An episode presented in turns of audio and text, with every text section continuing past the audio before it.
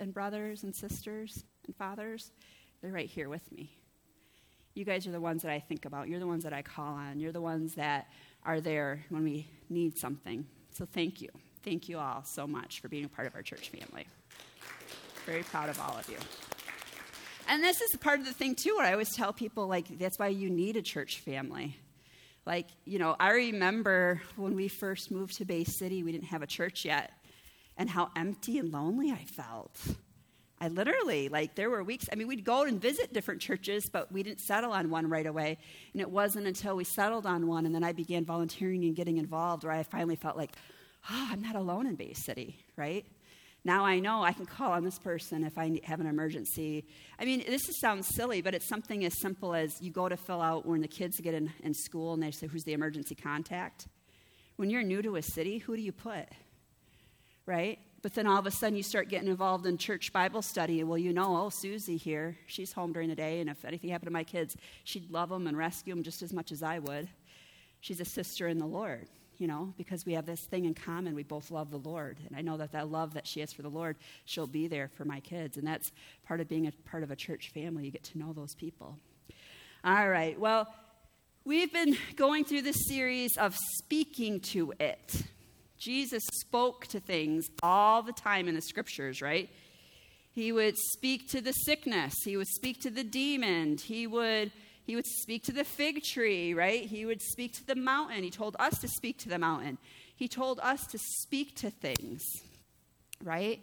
And so we've been looking at all the different ways that lack is in our life and how it shows up in our life and how we're supposed to speak to it. So, the first example we looked at was when Jesus spoke to the fig tree. For most of us that have ever read that, it's kind of like, what? A, it doesn't make sense. Why did, you know, he saw this fig tree, it was full of leaves. He went over to it to get a fig, and there was nothing there. So he spoke to it, and he says, I curse you. And the fig tree dried up and withered up and died. And the disciples were like, uh, why did you do that? So we could look at this now and understand that that fig tree offered false hope.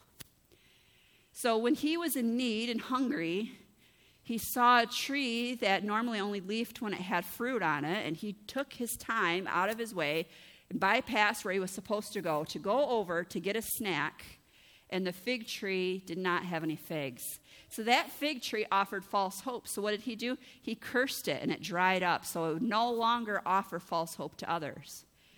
Now, how do we re- make that relevant for us today? What in your life is offering you false hope? What is making you avoid the path you should be on or going to a source that you know is there because you're looking at this false hope, right? Well, you don't understand, Mary. I don't want to apply to all these jobs that I see available right now because my uncle's going to come through and I'm going to get this inheritance. Well, that might be false hope, right? Distracting you from doing what you know can work and can do. What about, you know, in relationships? Well, you don't understand he's going to change. He keeps saying he's going to change, or she keeps saying she's going to change. And you're getting this false hope to kind of delay or to have whatever happening, right? Well, is, is there fruit in that? Look at the fruit behind it, right? Like if somebody says, Oh, you're getting an inheritance, and here's a copy of the will, and here's a copy from a lawyer and a judge, and this is the day you're going to get it. Well, the fruit is, right, some legal documents, and I know for sure it's happening, and this is how much it's going to happen. Or if I'm in a relationship and someone's promising me they're going to change, and the fruit is they're going to counseling once a week, and, and they've, you know, handed over control to all the bank accounts to me, and all the, you know, then there's fruit. I can see that. But when it's just a false promise, and there's no fruit behind it, there's still the lack in my life. And so sometimes Satan, what he does is he distracts us with these false promises, and we don't actually see any fruit or any change happening. And so for some of us, like I said, the, you can go back and re listen to this entire sermon. You need to ask yourself is there any area in my life where I have a lack? And I'm not going after what I need because I'm holding on to this false promise over here. Because I see a fig tree with leaves, but in reality, there's no, there's no fruit. It's just false promises. And if that's the case, you need to speak to it and you need to say, Lord, dry that up. Now, some people will say, Well, Mary, how do you know? Right? I'll have people come in, you know, maybe, they, maybe they're sick and they're like, well, do we, we tell the spirit of infirmity to go or do we pray for healing? I'm like, let's do both right? Let's just let's pray for both. Like I'll say, there's a spirit of infirmity if this is from Satan and, and there's no sense and rhyme and reason to it. Then when I bind that and I, you know, cast that demon of sickness off of you in the name of Jesus, and I've literally had people say, I, I feel better. And then in some cases it's like, okay, Lord, if they need healing, or if they need a miracle, or if they need wisdom to eat better or to exercise or do whatever, then reveal that and let that happen as well. It's okay to pray for both. It's okay to say, I don't know, but I'm willing to try everything, right?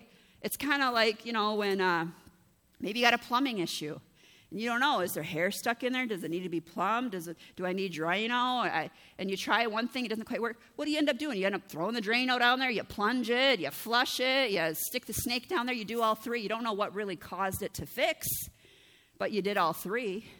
It's okay to use every single technique that you have to, if you have a problem, isn't it? Right?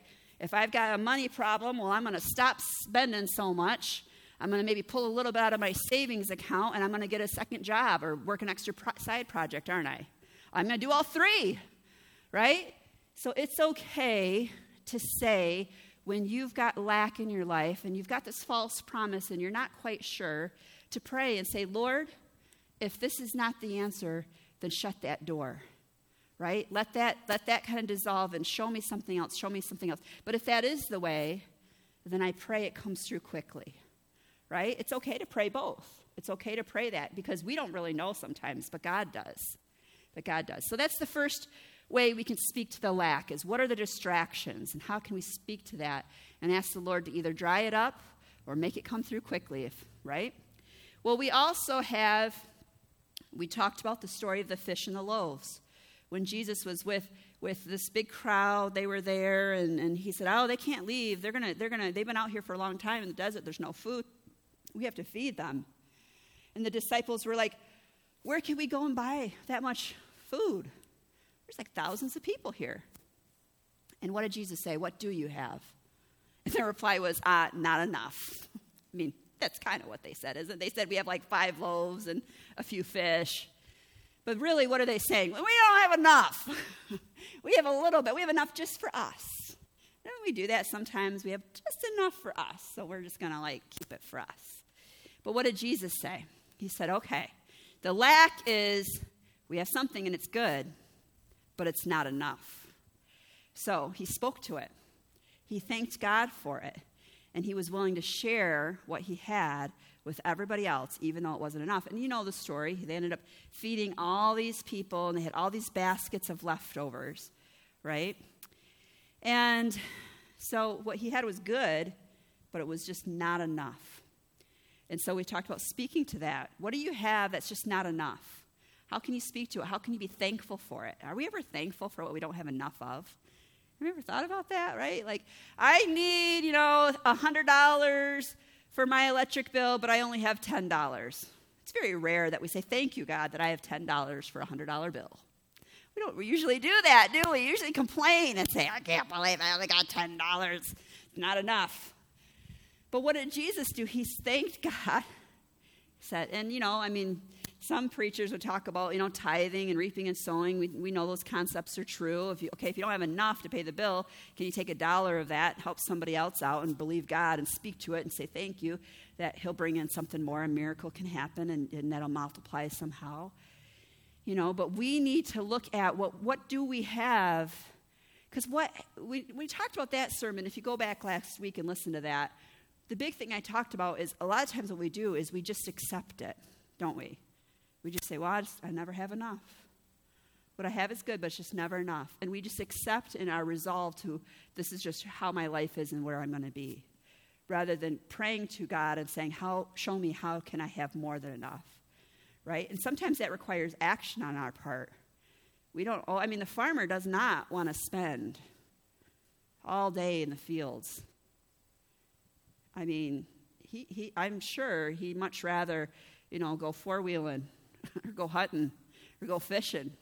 I know a few of the farmers. I think that, you know, if they had a choice Maybe they would rather go do something fun for the day. But why did they go and work hard? Because they know that if they sow the seed and they work hard, that they will ha- reap a harvest. Sometimes we have to work hard to reap the harvest we want, even if we don't feel like it. Fortunately, in our society today, especially with our young people, right? Well, I don't feel like it. I don't want to do it. But then you're disappointed when your tests come back, right? And it's, and it's not a great grade. Well, if you would have taken the time, even if you didn't feel like it, to study, or if you would have went and got that second job, even though you didn't feel like it, you could be on vacation right now because your vacation money would be there. So sometimes we, when we have something and it's good, we have the ability, we have the time, we have the, the talent, maybe we have to multiply that and do something more. So we spoke to what about when I have something and it's good, but it's not enough. But the last one we're going to look at, which is today, is what about when we have nothing? Nothing. And what we need is a miracle. We're going to look at the story of when Moses brought all of those people out of Israel. There was, I mean, tens of thousands that they brought out of Israel. And they had been slaves in Egypt, and after the 10 plagues, Pharaoh finally let them go. And then he changed his mind, and he chased after them, and they, they went, they got up to the edge of the Red Sea, and Moses was instructed by God to raise his staff, and the sea parted, and all the Israelites walked through on dry land. They made it to the other side, and the Egyptians thought that that would stay open for them. I mean, hello. And so the Egyptian army went into the Red Sea to chase after him, and he put his arm down, and the Red Sea drowned all of the soldiers. Okay? So the, the Israelites, people just saw this miracle happen. They're like, whoa, we serve an awful mighty God, don't we? And they begin now traveling through the desert. As they're traveling through the desert with literally tens of thousands of people and lots of um, sheep and oxen and donkeys and camels. They had all their livestock with them. They began real quick to realize they didn't have any water. So at one point, they complained to Moses, and Moses is, was instructed by God to go up to this area and strike this rock with his staff, and, and a spring rose out, and God gave them all water. Well, they were there for a while, and then they began to travel again. Now, the second time, they are at a place, and the same thing is about to happen, okay? And we see it here in Numbers chapter 20, starting in verse 1. In the first month, the whole Israelite community arrived at the desert of Zin, and they stayed at Kadesh. There, Miriam died and was buried. Now, there was no water for the community, and the people gathered in opposition to Moses and Aaron. They quarreled with Moses and said, If only we had died when our brothers fell dead before the Lord. Why did you bring the Lord's community into this wilderness that we and our livestock should die here? Why did you bring us up out of Egypt to this terrible place? It has no grain or figs, grapevines or pomegranates, and there is no water to drink. I like to stop there for a minute and just like, look. They're missing all the good things of Egypt, aren't they? The grapevines, the pomegranates, the uh, nice water they could drink, right? Um, figs, grain. Isn't it funny that when all of a sudden you're in lack and you have these regrets and wish you were back where you were, you only think about the good stuff. They didn't say, I wish I was back in Egypt where they hit me with a whip and they made me build their pyramids and I was a slave. They didn't talk about that. I wish I was back in Egypt when, when we have when our population gets too big, they come into my home and they take my babies and they throw them in the Nile River and, and, and drown them. They don't talk about that. They, you know, sometimes when you're without and you're in lack and you're wishing you had this back here, maybe God dr- rescued you out of that situation because of the bad. And now you're grumbling and complaining because you don't have something that you had back then, right? It's kind of like if a, you know, if you were in a, like an abusive situation and, and you miss the companionship, but there was a reason why you had to leave that situation. You can't, even when you're in lack, don't make everything rosy. Remember why God has rescued you. But when you're in that situation of lack, remember who you go to for your source. So these people, they knew that Moses and Aaron were their leaders. They knew they could talk to God, so they went and they complained. It says in verse 6 Moses and Aaron went from the assembly to the entrance of the tent of the meeting and fell face down, and the glory of the Lord appeared to them. So they went and they wanted to talk to God. The Lord said to Moses, Take the staff, and you and your brother Aaron gather the assembly together. Speak to that rock before their eyes, and it will pour out its water. You will bring water out of the rock for the community so they and their livestock can drink. What's interesting is Moses and Aaron didn't say, let's go get some scouts and have them look around for a stream or a lake. They were in the middle of the desert. They knew there was, it wasn't like what we have is good but not enough, and we need more. It wasn't, you know, oh, we have some false hope and we keep chasing down where we think there's a mirage, right? No, in this case, there was nothing. What do you do when you have no way to get what you need? Do you just not ask and just live without? Do you just sit there and complain and wish you had what you used to have? Or do you trust God and ask Him to help you? I've told you guys all lots of stories about how, you know, when we got this building, how, you know, we didn't know how we could fix the roof. I called a few different places and finally I just asked God. I said, God, you fix the roof. This is your responsibility, right? And, you know, sometimes we ask God about things like, um, you know, for me, I have a daughter, most of you may or may not know. She lives down in Ohio and try to go down to visit her and do different things. And I don't know, probably six months ago, the Lord just really put her on my heart. And I was like, Lord, I don't get to see her that often. I don't get to spend that much time with her. And, and I really want to feel connected to her. You know, show me what to do. And all of a sudden, He put on my heart, take her on a trip, go see her. And I thought, I don't know why I never thought of that before. Like that it's a great way to like just take her out of her element and go spend some time with her. And so when I called her up, she was all excited about it. See, sometimes we don't realize that we just need a fresh idea. We need a fresh perspective. We need a different way of seeing something. Or we just flat out just need a miracle. We need God to speak to somebody and have them come. I remember t- um, reading a book about this woman. Uh, her, her father was a pastor and she really, in her heart, felt like she needed to um, learn how to play the accordion because they would have these big organs in the churches. But when you would like do these tent revivals or they would have like these extra like evangelistic events out in her city, you couldn't take a big organ out of a church with you down the, the street. She wanted to be able to play music. That was her gift. So in their family, they would always pray and fast. They would look back to that scripture. I think it's like Luke. Mm, I don't know if it's the story in Luke 11 or not, but there's a passage where it talks about sometimes things need prayer and fasting, right? And so she wanted this money. She needed like $100, which was a lot of money back in the 50s, to buy this accordion so she could play. And she didn't have the money, but she knew God could do it, right? She needed a miracle. There was lack. He put on her heart a desire to the, play the accordion, but she didn't have anything. So she began to pray and fast. Well, in that family, if somebody was fasting before God and praying about something, the father required that all the children, and everybody fast along with the person that's praying and fasting. So they wouldn't fast alone. So they're not sitting there eating while that person's praying and fasting. So the entire house is fasting and praying. And her siblings were not happy about this situation. day one goes by, day two goes by, and they're like, you know, maybe you heard from God wrong, maybe there's not supposed to be an accordion, and they're trying to talk her out of it, right? Talk about peer pressure in your own house. Like, we really want to eat a sandwich. Please, are you sure?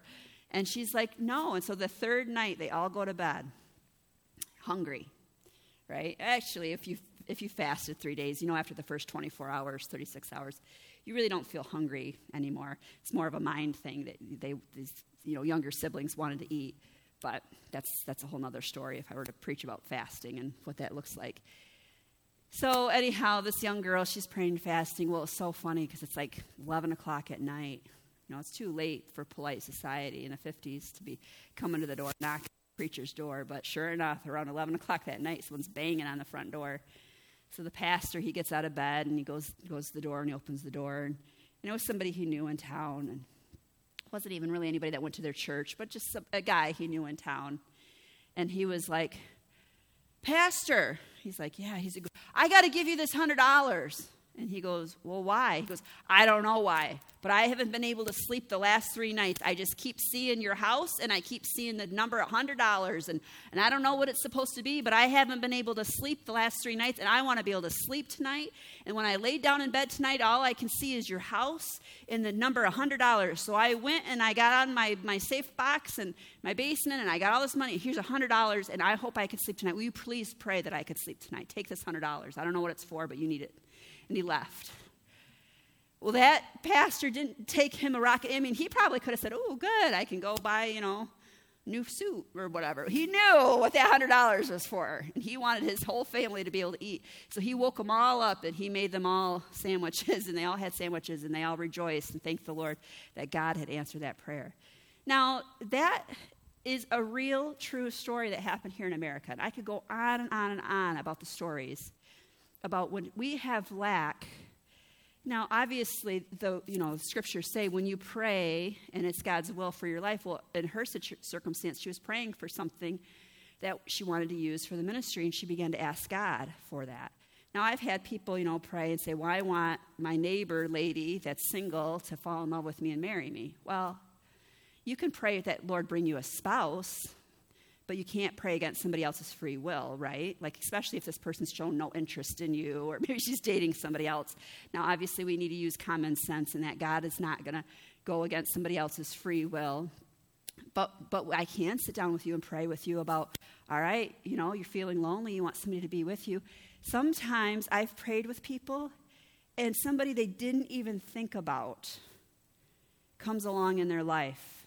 I remember talking to one woman, and she had gone through a divorce and she was single and she thought, I'm going to be alone forever and, and just felt like she didn't look the same way she did when she was 18. Who, what woman does, right? And, you know, and just, just felt like this is never going to happen. I'm never going to find the right person. And all of a sudden, somebody that she was going to church with was a friend of the family she all of a sudden they started dating and they started they started seeing each other and i remember her telling me she's like i've known him for years and never even realized that he was interested in me, never would have thought of that. It was a total miracle, but it wasn't until I started praying, right, when all of a sudden God connected the two of them together. So she was thinking it'd be somebody she worked with, right? And that's the big thing is like when it comes to people or particular jobs, I always tell people be very general in your prayer because God sometimes will do something that is so much better. I know I've told this story before, but maybe you haven't all heard it. Uh, one guy that I knew, he worked over at SC Johnson, and they have the different factories, right? And there was this new factory, and he really wanted to get in over there to the new factory. And they had an opening for the same position he was doing, and so he applied for it, but he didn't get it. One of this younger person that he had trained up and had been there less time than him got the job. And he was a little miffed, right? Like, wait a minute, I've been here longer. I'm the one that trained her in that. Like, I can't believe they just took her and put her over there. But he was trusting God. He's like, God, you know, you know. Like, I was trusting you, God. Well, then all of a sudden, one of the ladies in the office that would always help him with his paperwork and everything, she put in for an office job over at the new factory. And she left and she went over there.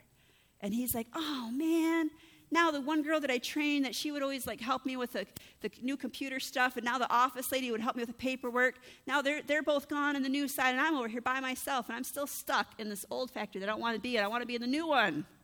But he kept, I'm going to thank you, God, for my job, right? I'm going to thank you. For, what I have is good, it's just not enough, right? And I, it, it looks like it's going to be a miracle for me to ever be over on that other side. But he kept praying and kept trusting God. Well, a month later, and this was really unheard of, that another position in that particular thing would open up, but it did. And he applied for it, and this time he went over there.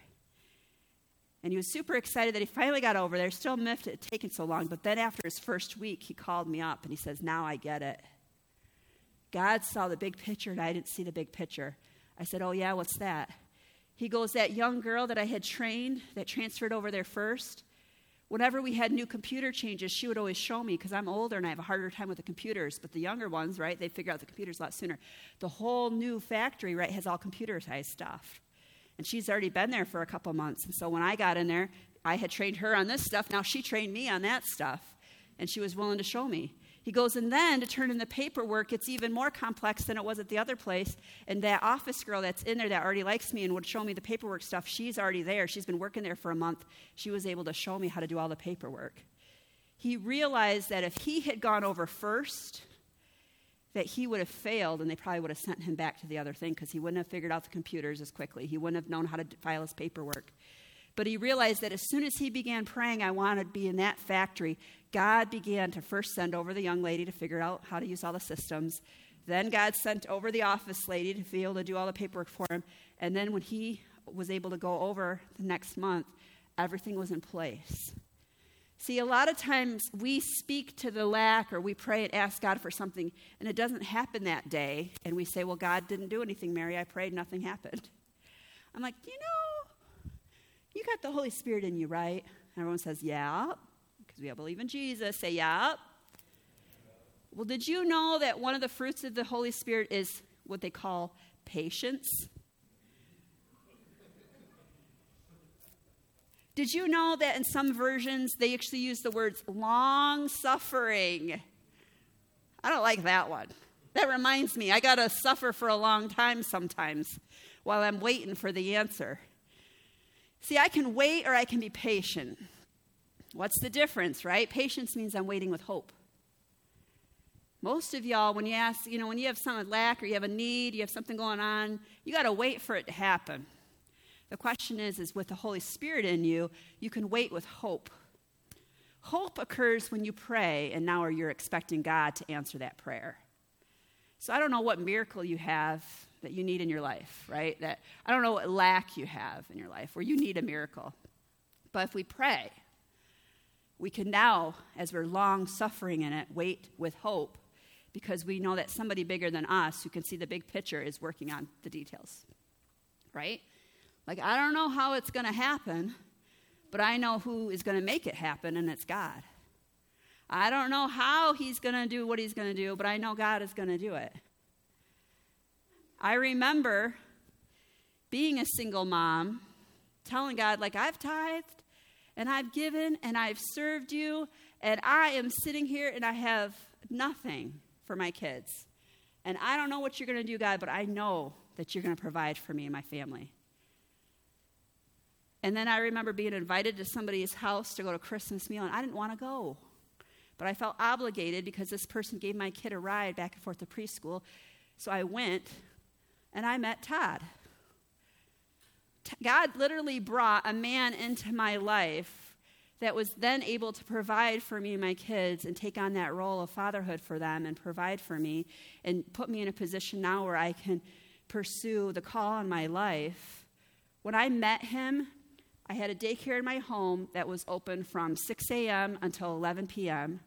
I went to school part time two days a week to, to finish up my preschool teaching stuff. I worked Friday, Saturday nights at a video store, and I would have to cover, have girls cover my daycare when I wasn't there. And then Saturday mornings, I would go to the pharmacy and clean out their fish tanks and take care of all of their aquatic stuff. And on Wednesday nights, when the 7 o'clock kids left, I would take the kids that stayed till 11 to their house and I would clean that lady's home for her, put all the kids to bed and clean her home for her. I had lack, but I was willing to take on every job and do whatever I could to provide in that short term. But at the long term, I was praying, like, Lord, this is your responsibility to help me out here. Now, you know, in some cases, I might have married somebody and I still needed to work. We both worked together, but I probably wouldn't have had to work four jobs, would I? Right? Thankfully, God was able to provide a, me in a position when we moved here where I was able to volunteer in the schools. I began volunteering in the homeless shelter, and then ultimately, God had me here. He knew where He needed me to experience to get us to this point today. So I don't know what your lack is, and I know you might have to do what I did, which is suffer for a long time right? Long suffering, patience. But really, we're waiting. We're doing everything we can while we're waiting, but we're going to wait with hope that the ultimate miracle we need, because we're going to speak to that lack and say, Lack, dry up. Miracle, come in the name of Jesus. So, what did Moses do? He went over to the rock and, you know, he was told to speak to it. He ended up banging it instead, and God wasn't very happy with him about that. He said, All you had to do was speak to it. But guess what? Even though Moses made the wrong choice, he didn't do exactly what God said, God still provided the water. That's what I love about that story, right? The first one's cool because he said, go and, go and bang the rock and provide the water, and he did. I could have showed you that one, but this one is kind of cool. So it says in verse, um, well, verse 8, God says to Moses, Take the staff, and you and your brother Aaron gather the assembly together. Speak to that rock before their eyes, and it will pour out its water. You will bring water out of the rock for the community so they and their livestock can drink. So Moses took the staff from the Lord's presence, just as he commanded him. He and Aaron gathered the assembly together in front of the rock, and Moses said to them, Listen, you rebels, must we bring you water out of this rock? Then Moses raised his arm and struck the rock twice with his staff. Water gushed out, and the community and their livestock drank. But the Lord said to Moses and Aaron, Because you did not trust in me enough to honor me as a holy in the sight of the Israelites, you will not bring this community into the land I give them. So God wanted him just to walk over to the rock and just speak to it and just say, Water, come forth. God, uh, Jehovah is going to provide. God said just to speak to it and water will come forth. Instead, he banged it with his staff. Why? Because that's what he did the first time. He thought, well, speaking to it doesn't make sense. We banged on the other one. God must know there's some hidden water source here. So he banged on it a couple times what's interesting is God sometimes tells us, right? Sometimes He tells us, like, hey, go apply to this place. Maybe you don't think they're hiring, but then you find out they are. Or, hey, go do this, right? Go talk to this relationship. I love the ones where I have people come to me and they'll say, well, you know, I feel like God is saying to, to do this in this relationship and maybe things will get better, but that doesn't make sense to me. And all of a sudden they do that, right? And all of a sudden a miracle happens, but that was God telling them. But then I also have people that are worried and anxious and say, well, what if I say the wrong thing? What if I do the wrong thing? What if, what if I feel like God's telling me this and I don't do it just right? See, Moses and Aaron didn't just do it right, but God still provided. See, God is bigger than our mistakes. A lot of times when we have lack in our life and we try, well, what if I apply for this job? It's not the right job. God is bigger than your mistakes. God, God can work things out for His good, for His glory. I promise you, God is bigger. He is so much bigger. He knew what you were going to do when He did it. And He can make a way of escape, even when you think there is no way. So God still provided. Now, Moses, he didn't end up um, going with them into the promised land. They, he was about 80 some years old when this all happened. And when they, by the time they were getting ready to walk into the promised land, he was 120.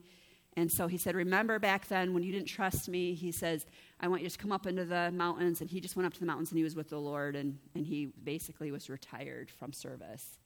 And then um, Joshua, who was a younger man when this all had started, they had kind of rose up. He's the one that actually led them into, into the land. But there were still consequences for our sin, right? If I if I say, well, God's bigger than my mistakes, I'm going to go lie to everybody at my workplace, so I get fired. Well, there's still consequences, but God is big enough to then, you know, as we repent and realize, like, okay, this is what I'm doing here. I'm going to go apply for somewhere else. Like God can open the door somewhere else. Why will God give me another job there when I'm the one that got fired over here? God is bigger than your mistakes. God is merciful. God is full of grace. He will help you, and so He will help us.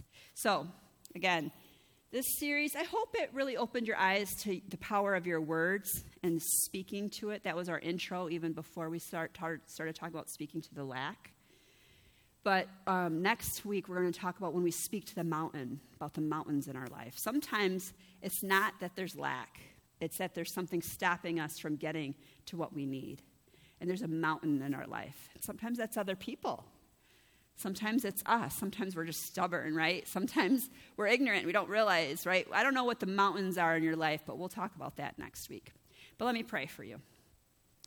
Father God, we thank you so much for your word and that Jesus showed us in so many different ways that he could speak to things and with that power and with that authority. And thankfully, that he gave us that power and authority that when we speak to things in the name of Jesus, miracles happen, things change. We thank you so much that your word is clear that told us to pray, to pray, to ask, to seek out what we're looking for, to knock on the doors. Help us this week to seek out, to ask, and to knock on the doors, whether it's relationship lack or or job lack or funding or emotional health, whatever it might be. For some people here, maybe they need to begin attending a, a, a, group, whether it's an AA group, an NA group, a Bible study group, a men's group, a women's group. Maybe they need to call the church office and set up time to have pastoral counseling or to talk to an elder. Maybe for some people, they need to ask for help with getting their GED or going online to look for jobs or they need help with something practical. I don't know. You know what their lack is. You know what they need to look for. You know what they need. And we're asking you to help them this week as they speak to these circumstances and ask you in the name of Jesus to help them. That you will either let the false hopes dry up that you will take what they have that is good and let it multiply and to grow, or you will help them with a miracle, something totally unexpected, totally didn't think this was going to happen, but this is exactly what I needed because you are so big and you know exactly what we need. Help them all, Father God, as they speak. And don't just settle for lack, but they are able to ask you for help Help them, Father God. Watch over them. Fill them with your peace. And bless every single woman here today. May she know that she is a sister in the Lord to so many of us, that she is a mother and an example to so many of us. And just help her, Father God, to feel love today. And watch over them all. Bless them. In the name of Jesus, we pray. Amen. Amen. Amen. Well, I hope you all have a wonderful day. When you get home, if you want to put this in water to make it last a little bit longer, um, trim it. Trim it right before one of the little knuckles. You see how they got like the little knuckles on there? And then it'll last longer. So when you take it home and put it in a little bit of water, make sure and trim it so it's got a fresh end. God bless everyone.